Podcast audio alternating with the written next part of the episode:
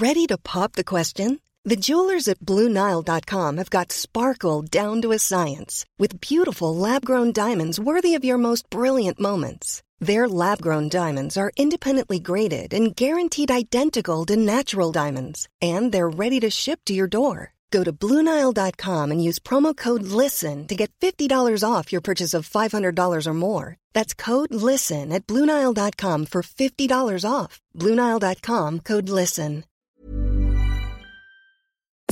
Nous sommes en guerre. Moi, moi, je, personnellement, je m'étouffe. Accélère Accélère Ils sont aux ordres du pognon Faut laisser la star tranquille.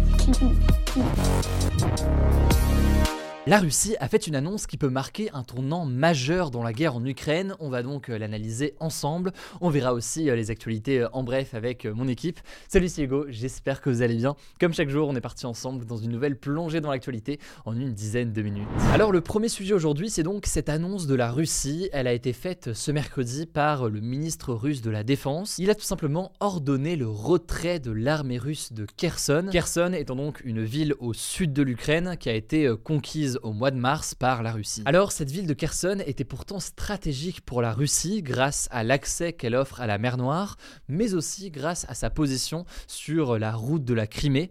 La Crimée étant donc cette péninsule au sud de l'Ukraine qui a été annexée en 2014 par la Russie. Par ailleurs, Kherson était bien placé pour ensuite conquérir Mykolaïv, une ville portuaire et industrielle du sud de l'Ukraine, mais aussi potentiellement derrière Odessa, une autre ville portuaire très stratégique, ce que les Russes n'ont pas réussi à faire après 8 mois de guerre. Alors le général russe Sergei Sourovikine, qui est le chef de l'opération militaire russe en Ukraine, a évoqué euh, une décision, je cite, pas du tout facile à prendre, justifiée selon lui par le fait de protéger les vies des soldats russes face aux difficultés présentes sur le terrain et notamment euh, à Kherson. Alors forcément quand on entend ça, on peut se dire que c'est un revers majeur pour la Russie, alors que la Russie avait déjà été euh, contrainte d'ailleurs en septembre de reculer dans une autre région. En septembre, en effet, la Russie avait reculé de la région de Kharkiv dans le nord-est de l'Ukraine. Et ces difficultés, c'est d'ailleurs l'avis, par exemple, du président américain Joe Biden, allié de l'Ukraine, qui estime que ce retrait est la preuve que l'armée russe, je cite, a de vrais problèmes. Mais alors, est-ce que c'est un vrai retrait ou est-ce que c'est une nouvelle stratégie de la part de la Russie? Eh bien là, si on rentre dans les détails, ça devient très intéressant. En fait, ce qui est sûr, c'est qu'il y a bien un retrait des soldats russes en ce moment à Kherson. Ça a été constaté par pas mal de personnes sur place. En revanche, eh bien, les Ukrainiens ne croient pas vraiment ce retrait.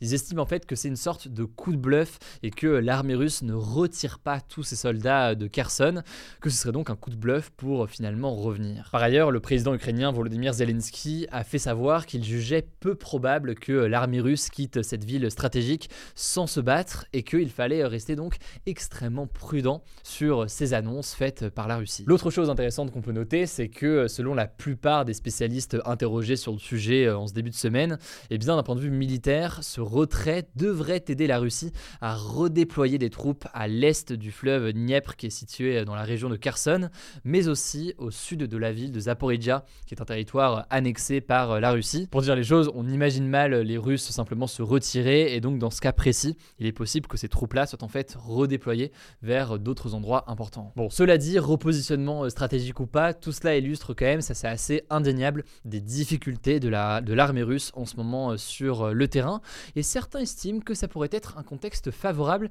à des négociations de paix entre euh, l'Ukraine et la Russie. Alors la question des négociations pour une paix entre les deux pays, c'est un sujet qui est très complexe et qu'il faut qu'on aborde en profondeur, donc ça fera l'objet d'une vidéo dédiée dans ce format des actus du jour dans les prochains jours. Mais ce qu'il faut bien comprendre, c'est qu'il y a plusieurs éléments assez contradictoires à prendre en compte.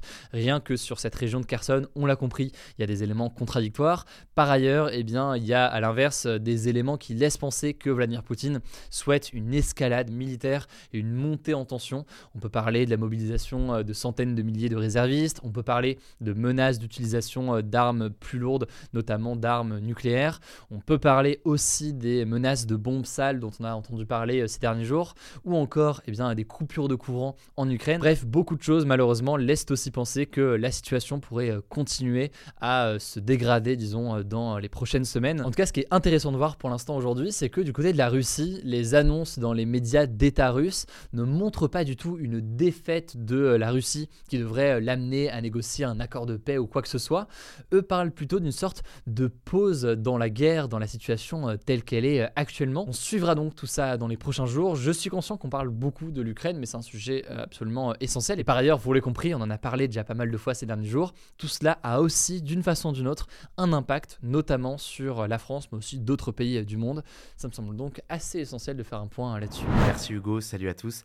La première actu, c'est une mesure proposée par le gouvernement pour accélérer le développement des énergies renouvelables. Le gouvernement veut qu'à partir de 2023, eh bien, des panneaux solaires soient installés sur tous les parkings de plus de 80 places. La mesure a été adoptée cette semaine par le Sénat, elle doit maintenant être validée par l'Assemblée nationale. En gros, ces panneaux solaires devront être installés sur des toits au-dessus des places de parking.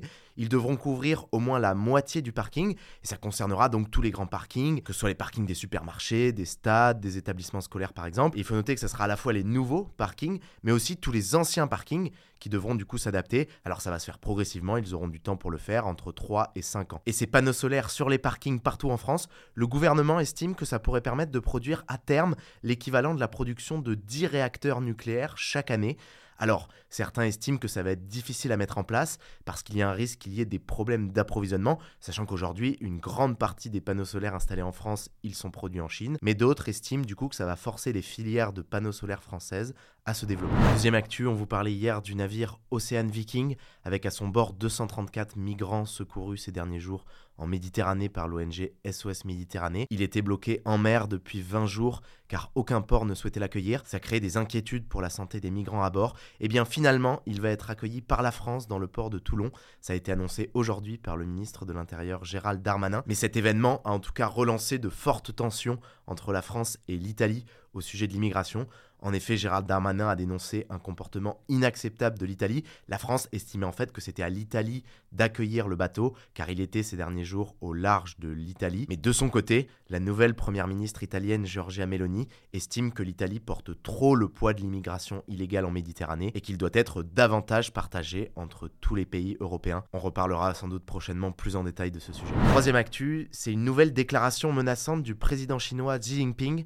Il a demandé ce mercredi à l'armée chinoise de, je cite, renforcer son entraînement pour se préparer à la guerre. C'était dans le cadre d'une visite dans un centre militaire. Xi Jinping était d'ailleurs habillé en combinaison militaire. Et selon plusieurs experts, c'est un nouveau message envoyé à l'île de Taïwan et aux États-Unis, alors que Xi Jinping a déjà fait part depuis plusieurs années de sa volonté de prendre le contrôle de l'île de Taïwan. Et d'ailleurs, sur ce sujet, le président américain Joe Biden a déclaré ce mercredi qu'il comptait parler de Taïwan avec Xi Jinping lors du G20, un sommet international qui réunit les 20 plus grandes puissances mondiales, qui doit se tenir à partir de ce mardi en Indonésie. Et j'en profite, petit instant autopromo, si vous voulez mieux comprendre pourquoi la Chine veut autant prendre le contrôle de Taïwan et pourquoi les États-Unis s'en mêlent autant, on a publié il y a 10 jours une longue vidéo sur le sujet sur notre chaîne principale Hugo Décrypte. On vous la conseille, on met le lien en description. Quatrième actu, c'est une vente aux enchères d'œuvres d'art historiques qui a eu lieu à New York aux États-Unis ce mercredi. Il s'agit de la plus grosse vente aux enchères de l'histoire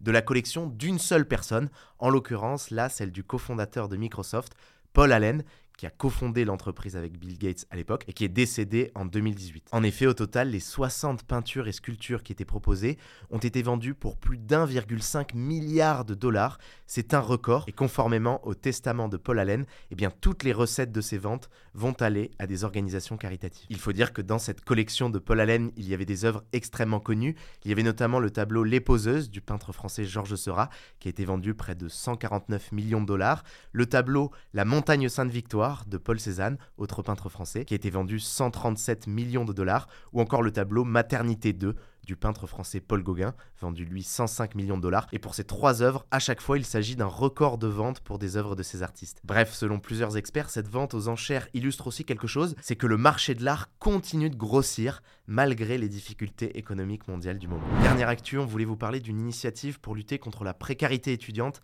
qui s'appelle l'équipage solidaire et qui est lancée justement par des étudiants. Le principe, c'est que l'association récupère les invendus des supermarchés, que ce soit des aliments ou des produits de première nécessité pour les donner ensuite à des étudiants dans le besoin. Et si je vous en parle aujourd'hui, c'est que l'association vient de sortir une application mobile qu'ils ont appelée Delivered pour aller encore plus loin, avoir plus de livreurs pour apporter les aliments collectés, avoir plus de dons et aider plus d'étudiants. En effet, sur l'application, on peut à la fois s'inscrire pour aider et s'inscrire pour être aidé. Bref, dans le contexte où la précarité étudiante continue d'être un vrai problème, on le voit d'ailleurs encore ces derniers jours avec de nouvelles images qui ont été diffusées, notamment par le journaliste de Brut, Rémi Buzine. On voit de longues files d'attente d'étudiants devant des banques alimentaires. Eh bien, ça nous tenait à cœur de parler de cette initiative. Bravo à ces étudiants. On vous met le lien vers l'application dans la description si vous voulez en savoir plus. Ça s'appelle Delivered. Voilà, c'est la fin de ce résumé de l'actualité du jour. Évidemment, pensez à vous abonner pour ne pas rater le suivant, quelle que soit d'ailleurs l'application que vous utilisez pour m'écouter. Rendez-vous aussi YouTube et sur Instagram pour d'autres contenus d'actualité exclusifs. Écoutez, je crois que j'ai tout dit, prenez soin de vous et on se dit à très vite. Flexibility is great. That's why there's yoga. Flexibility for your insurance coverage is great too. That's why there's United Healthcare Insurance Plans. Underwritten by Golden Rule Insurance Company, United Healthcare Insurance Plans offer flexible, budget friendly coverage for medical, vision, dental, and more. One of these plans may be right for you if you're, say, between jobs, coming off your parents' plan, turning a side hustle into a full hustle, or even missed open enrollment. Want more flexibility? Find out more about United Healthcare Insurance Plans at uh1.com.